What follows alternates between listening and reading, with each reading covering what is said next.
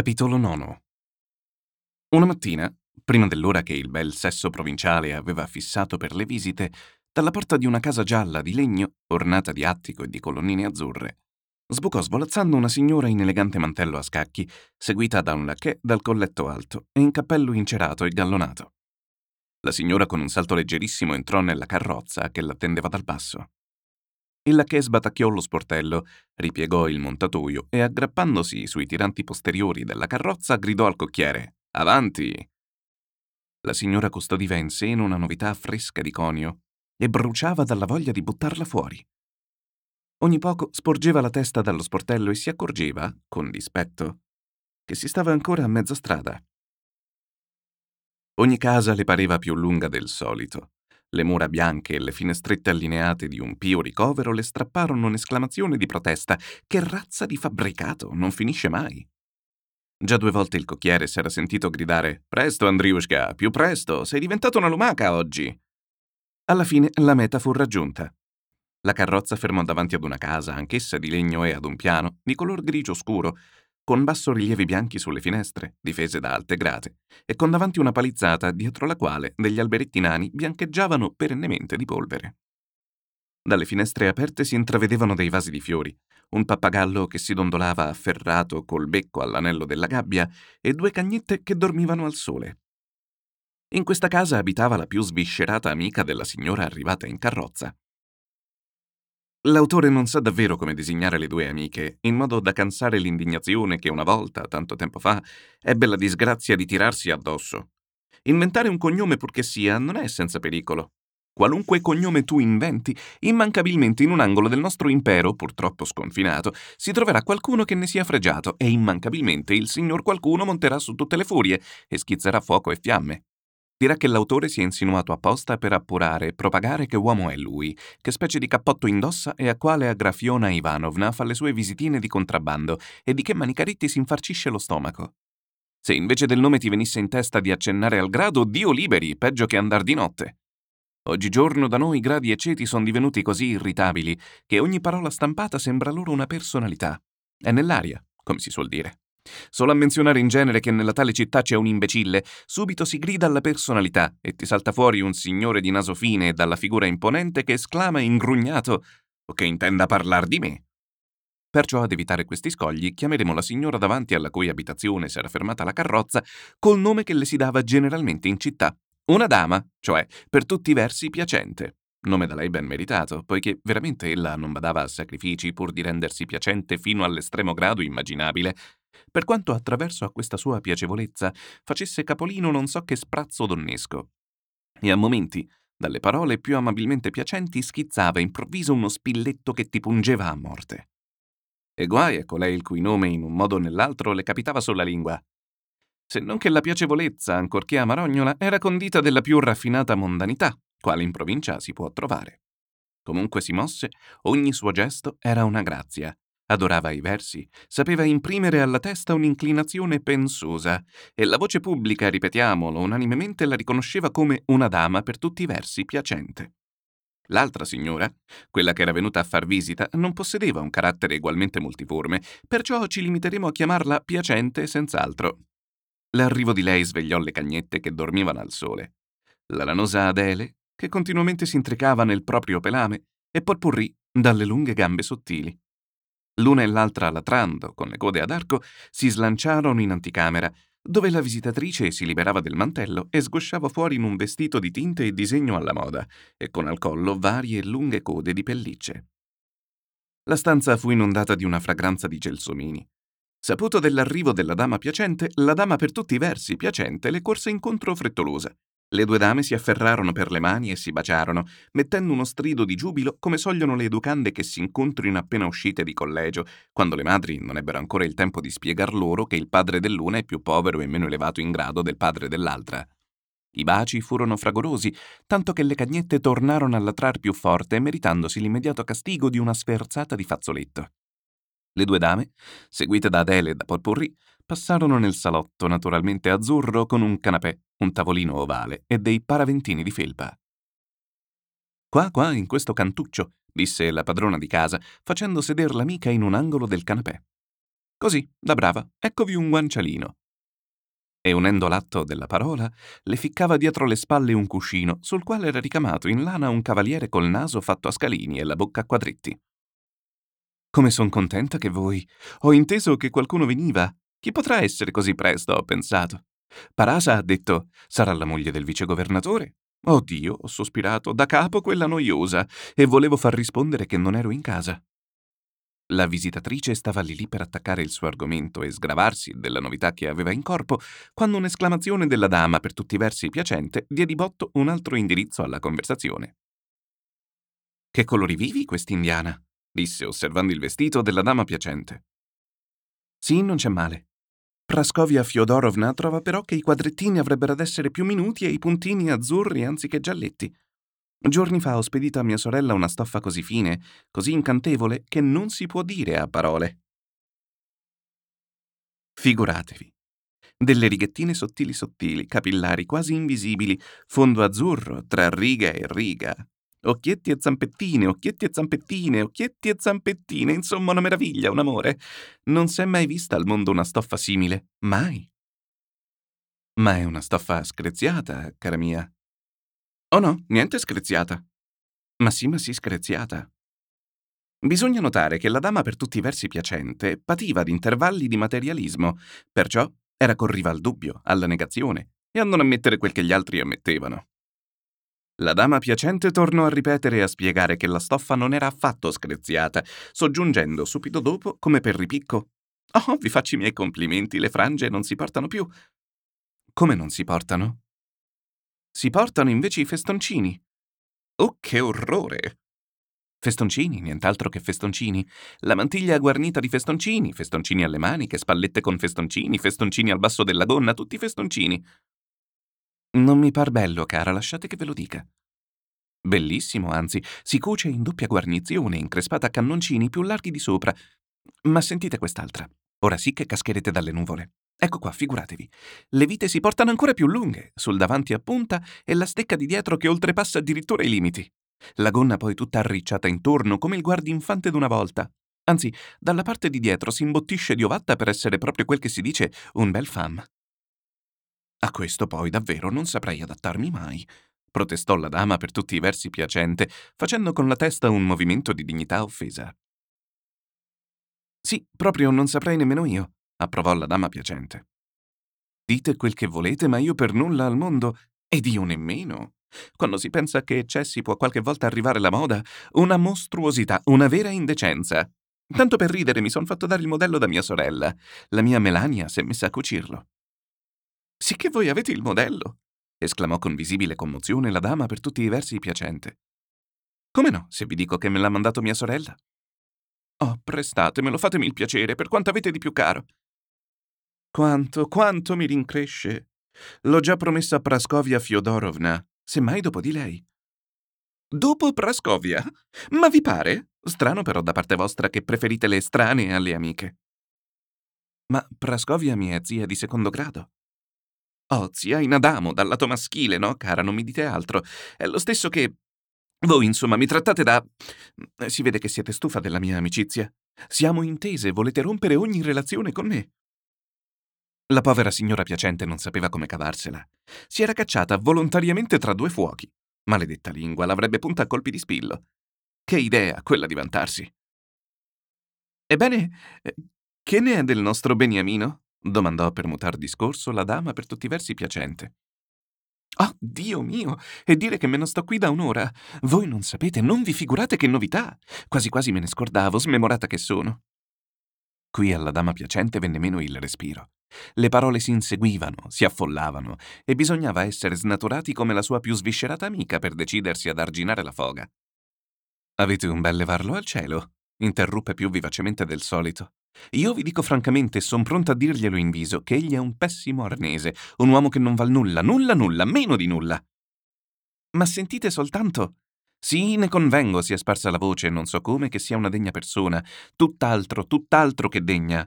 Ed ha un naso poi, un naso unico, impossibile. Scusate, lasciatemi dire, voi non sapete ancora, è una storia bella e buona, capite? Un'histoire. C'est qu'on appelle un'histoire. Tornò l'altra alla carica con accento supplice e quasi disperato. Non è superfluo osservar qui che il dialogo delle due dame era spesso infiorato di parole straniere, specialmente francesi. Ma l'autore, per quanto riconosca l'enorme beneficio che la lingua francese arreca alla Russia, per quanto faccia di cappello all'abitudine dell'alta società, che la parla tutte le ore del giorno, certo per profondo amore alla patria, non si sente di inserire delle frasi di un'altra lingua qualsiasi in questo suo poema. Sicché andiamo avanti, senza forestierismi. Ma che storia? Oh, anima mia, se poteste solo figurarvi in che posizione mi sono trovata io. Mi si presenta stamane la moglie dell'arciprete, la moglie di padre Kirill, sapete? Ebbene, lo credereste? Il nostro Sant'Occhio, il nostro viaggiatore. Eh? Che ne dite? Come? Possibile che abbia fatto gli occhi dolci alla moglie dell'arciprete? Eh, fossero solo gli occhi dolci, questo sarebbe niente. Sentite, sentite che m'ha contato la moglie dell'arciprete. È venuta, dice, una proprietaria, una certa Korobotchka, spaventata, pallida come una morta, e le ha detto: No, voi non ci arrivate. Ve la do ad indovinare fra mille. Un romanzo, un vero romanzo. Di notte, nel cuore della notte, quando tutto in casa dormiva, si sente a bussar forte al portone dei colpi terribili e una voce di tuono grida: Aprite, aprite, altrimenti buttiamo giù la porta. Capite? Che razza di beniamino, eh? Ma chi è cotesta Korobotchka? È giovane? Bella? Tutt'altro è una vecchiona. che gusto, si attacca alle vecchie, l'amico. Mi rallegro con le nostre signore. Han proprio trovato di chi infatuarsi. Ma no, no, cara, non si tratta niente affatto di... Figuratevi solo che egli si fa avanti armato da capo a piedi come un Rinaldo Rinaldini e le dice «Vendetemi», dice, «tutte le anime che vi sono morte». La Korobotchka naturalmente risponde «Come ve le posso vendere se son morte?» No, dice, non son morte. È affar mio, dice, vedere se son morte o vive. Non son morte, no, grida, non sono morte. Insomma, un chiasso d'inferno. Si accorre da tutte le parti, i ragazzi strillano, gli uomini si armano, le donne si strappano i capelli, nessuno capisce più niente. Un horror alla lettera, un horror! Figuratevi voi la mia agitazione quando sentì tutto questo. Signora mia bella, dice Mashka, guardatevi nello specchio come siete pallida. Altro che specchio per il capo, dico, debbo correre dalla mia amica ed informarla di tutto. Subito faccio attaccare. Il cocchiere vuol sapere dove si va. Non riesco ad aprire bocca, lo guardo negli occhi, mi avrà pigliata per pazza. No, anima mia, no, non vi potete figurare la mia agitazione. È strano, però, disse la dama per tutti i versi piacente. Che possono significare queste anime morte? Per me, lo confesso, non ci capisco nulla. È già la seconda volta che ne sento parlare, e mio marito non fa che ripetermi che Nozdriov è un bugiardo. Bugiardo no, qualche cosa ci ha da essere. Ma figuratevi, cara, la mia posizione all'udire una notizia simile. E adesso, dice la Korobotchka, non so come regolarmi. Mi fece firmare, dice, un suo fogliaccio bollato, falso naturalmente, buttò sulla tavola 15 rubli. Io, dice, sono una povera vedova, una donna senza esperienza, non so niente di niente. Vedete che imbroglio. Voi no? Non vi potete figurare come questo fatto mi ha sconvolta. Dite quel che volete, ma qui le anime morte sono un pretesto, qui si nasconde qualche altra cosa. Lo credo, lo credo, consentì la dama piacente, presa da una gran voglia di appurare che cosa si potesse nascondere. E secondo voi, infatti? domandò. Che cosa si nasconde? Ma a voi che vi pare? Che mi pare a me? Io lo dichiaro francamente, ci perdo la testa. Ad ogni modo, a me preme di saper tutto. Che ne pensate voi? La dama piacente non trovò da rispondere. Sapeva bensì agitarsi e ripetere che non era possibile figurarsi il suo stato d'animo, ma quanto a formarsi un'idea, una lontana congettura, assolutamente non le riusciva. Perciò più di qualunque altra aveva bisogno dei conforti e dei consigli d'un'amica. Ebbene vi dirò io quel che sono queste anime morte, disse la dama per tutti i versi piacente alle quali parole l'altra, diventata tutto orecchi, si rizzò sulla vita, quasi a non toccar più il canapè. E da grassotta che era, parve smagrita di botto e più leggera d'una piuma che al minimo soffio vola per aria. Le anime morte. Dite, dite, le anime morte, parlate per amor di Dio. Le anime morte, ripete, sono un pretesto, ma la sostanza del fatto sta in questo. Egli vuole rapire la figlia del governatore. Questa ipotesi era così inattesa e straordinaria che la dama piacente restò più che di sasso, si fece pallida come una morta e ricadde, secondo il suo solito, nella massima agitazione. Oh Dio mio! gridò, battendo palma a palma. Questo poi non l'avrei mai sognato. Ed io, invece, non appena avete aperto bocca, ho indovinato di che si trattava. Capite, è l'educazione di collegio. Evviva l'innocentina! Ma che innocentina, io le ho sentito dire certe cose che parola d'onore non avrei il coraggio di ripetere. Oh, davvero. Ci si sente strappare il cuore quando si pensa a che punto è arrivata l'immoralità. E gli uomini ne vanno pazzi. Per me, ve lo dico schietto, non ci trovo niente, manierata e svenevole fino alla nausea. Eh no, cara, pare anzi una statua, un viso senza ombra d'espressione. Oh, com'è svenevole, Dio, com'è svenevole.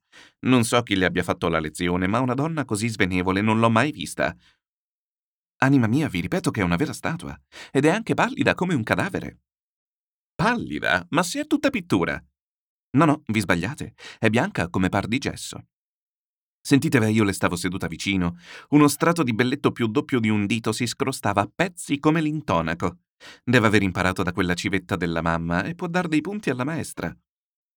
Scusate, scusate, fatemi fare il più terribile dei giuramenti. Possa io perdere sul momento i miei bambini, mio marito, tutto quel che posseggo, se mi trovate in lei una stilla, un atomo, un'ombra di un belletto qualunque.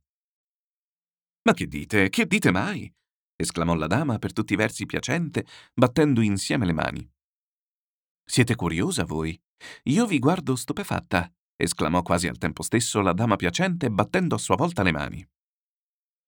Non sembri strano al lettore che le due dame discordassero in una cosa che tutte e due avevano osservato con gli occhi propri. Molte cose esistono al mondo le quali posseggono questa singolare proprietà. Guardate da una signora, sono bianche come la neve, guardate da un'altra, sono rosse come il papavero. Ebbene, eccovi un'altra prova che è pallida, riprese a dire la dama piacente. Mi rammento come se fosse ora che stavo seduta accanto a Manilov e gli dissi appunto guardate com'è pallida. Bisogna davvero essere stupidi come i nostri uomini per infatuarsi di lei. E lui, il nostro cocco. Ah, come m'è sembrato odioso. Voi non vi potete figurare a che punto m'è sembrato odioso. Con tutto questo, ci sono state delle signore di mia conoscenza che non nascondevano per lui un certo debole. Io forse? Io? Questo poi non lo potete dire. Io mai, mai. Chi parla di voi? quasi che oltre a voi non ci fossero state altre. Mai, mai, vi ripeto, permettetemi di farvi osservare che mi conosco benissimo. Forse, dico, qualche mia signora che si dà l'aria di inaccessibile. Scusate, beh, tenete bene a mente che a codesta sorta di scandali io sono stata sempre estranea. Qualcun'altra sia pure, ma io no. Permettete che ve lo ricordi. Ma perché ve la pigliate così calda? C'erano là tante di quelle smorfiose e perfino certune che facevano a gomitate per occupare le seggiole sotto le porte e trovarsi così più vicine a lui. Dopo queste parole pronunciate con una certa acredine, una burrasca pareva imminente. Ma le due amiche, strano a dirsi, si chetarono come per incanto e la scaramuccia non ebbe seguito. La dama, per tutti i versi piacente, si ricordò di non avere ancora nelle sue mani il modello di ultima moda, e la dama piacente pensò di non essere ancora minutamente informata della faccenda del ratto, sicché la tregua si stabilì in un baleno. Del resto, tutte e due, bisogna dirlo, dotate di buona indole, non sapevano essere sgarbate di proposito. Ma così, loro malgrado, si insinuava nei loro discorsi una certa voglia di punzecchiarsi, di procacciarsi una piccola ed innocua soddisfazione, scoccando all'occorrenza una parolina un po' più vivace, come se intimamente mormorassero: Toh, pigliati questa. Su, vediamo se ingoi questa pillola. Molti e svariati sono i bisogni del cuore umano, maschile o femminile che sia. Una sola cosa però non arrivo a capire, disse la dama piacente.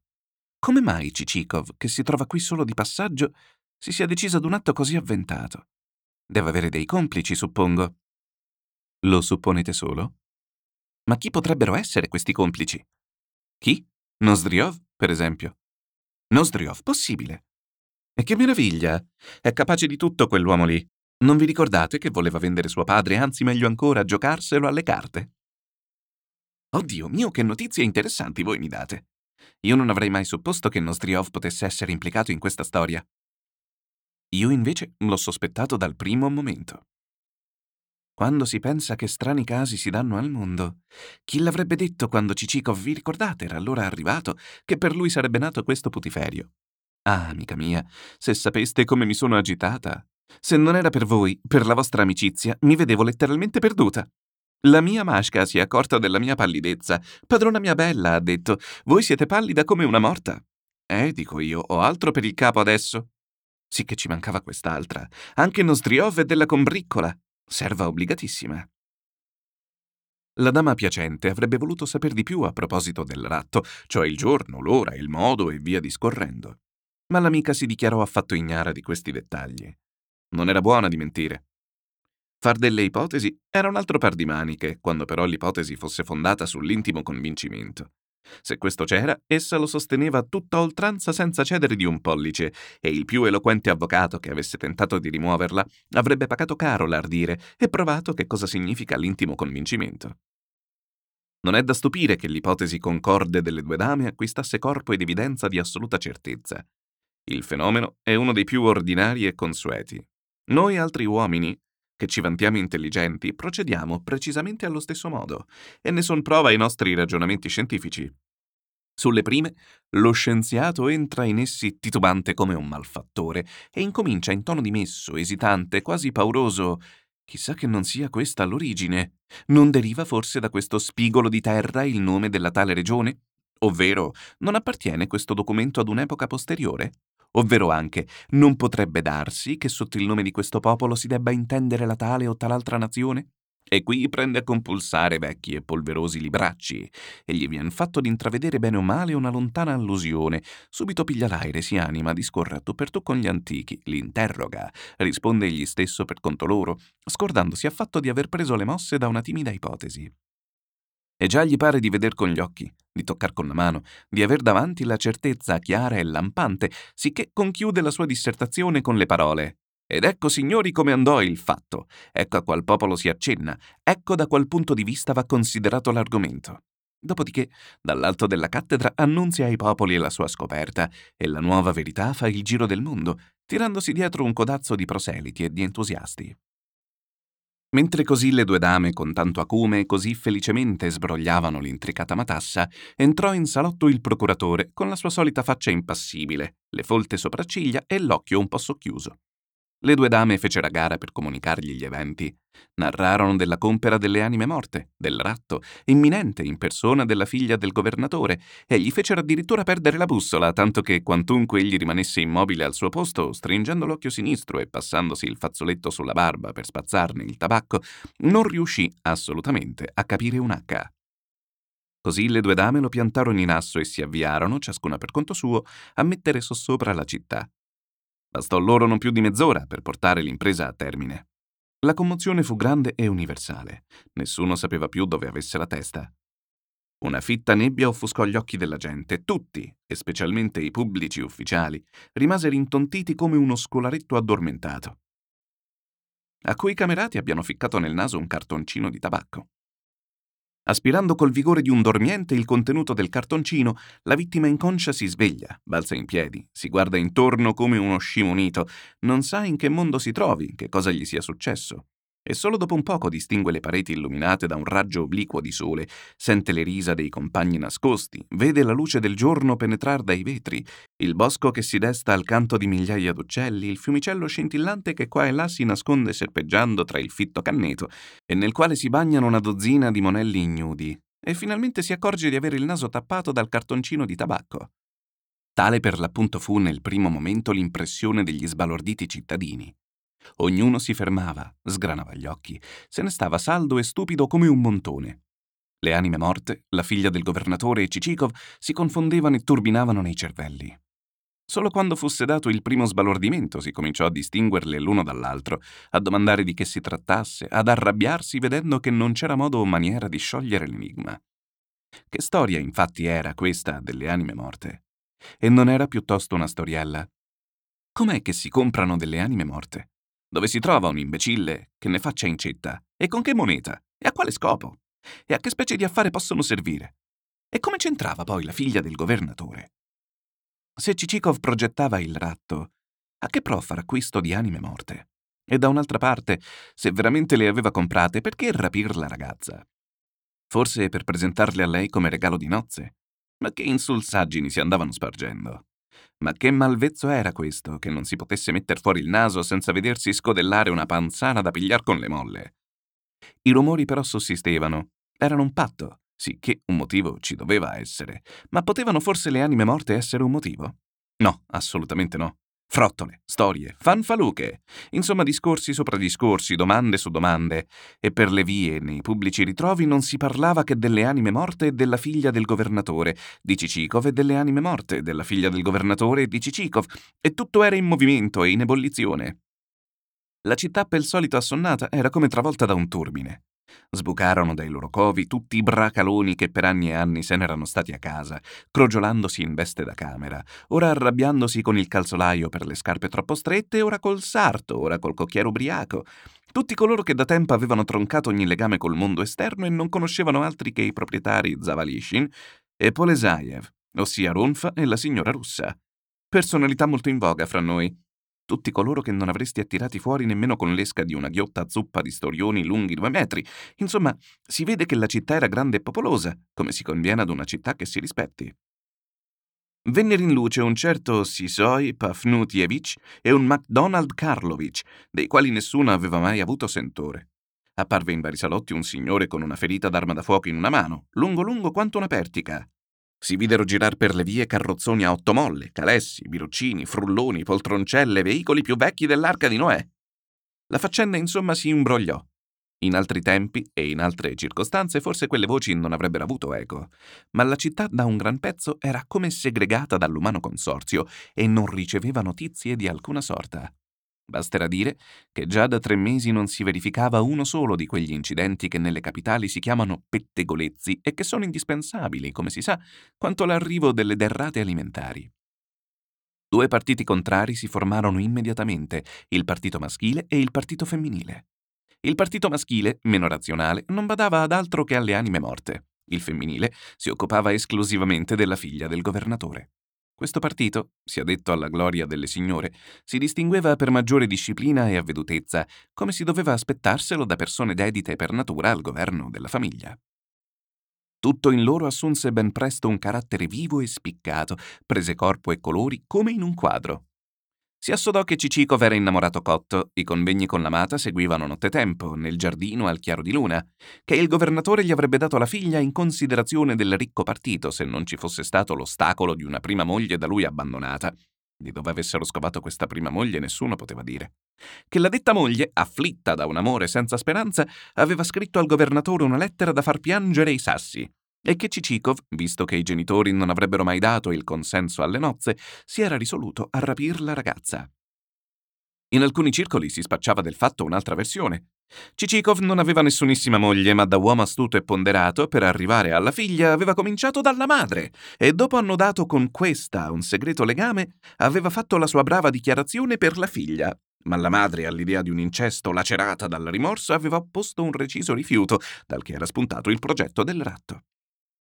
A tutto questo si aggiunsero chiose e varianti via via che i rumori si diffondevano fin dentro ai vicoli più reconditi. In Russia le classi inferiori discorrono molto volentieri dei pettegolezzi delle classi superiori, così che la storia trovò favore anche in quelle casupole dove non si conosceva Cicikov nemmeno di nome e vi si appiccicarono naturalmente nuovi incidenti ed amplificazioni. L'argomento diveniva di ora in ora più interessante, prendeva ogni giorno forme più determinate e finalmente, condotto a perfezione, arrivò all'orecchio della governatrice. La governatrice, come madre di famiglia, come prima fra le dame della città, come signora per bene che una simile enormità non sapeva concepire, si sentì profondamente offesa da quelle ciarle e fu presa da un legittimo sdegno. La povera biondina ebbe a sostenere il più ingrato tête-à-tête che mai fanciulla sedicenne abbia sostenuto.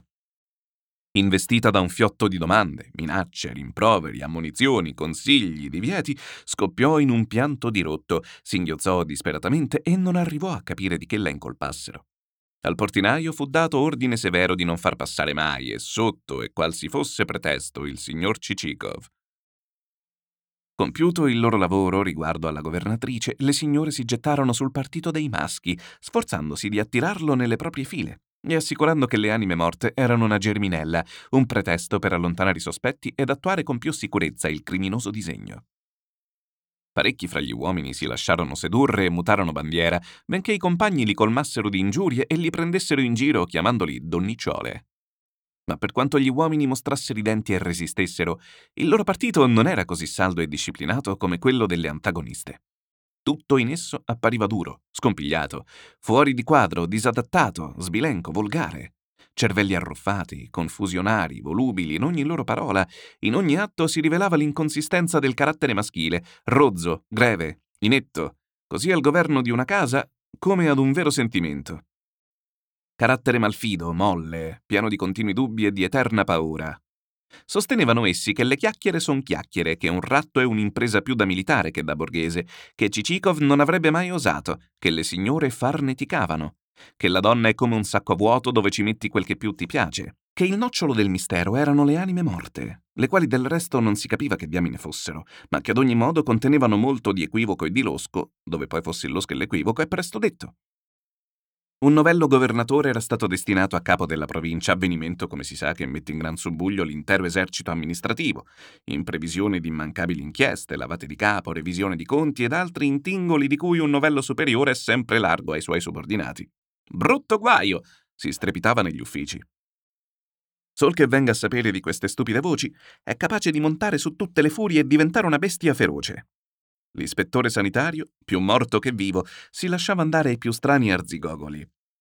O che per anime morte non si intendessero i non pochi infermi che negli ospedali ed altrove erano stati spacciati da una febbre epidemica contro la quale non si erano prese le dedite misure.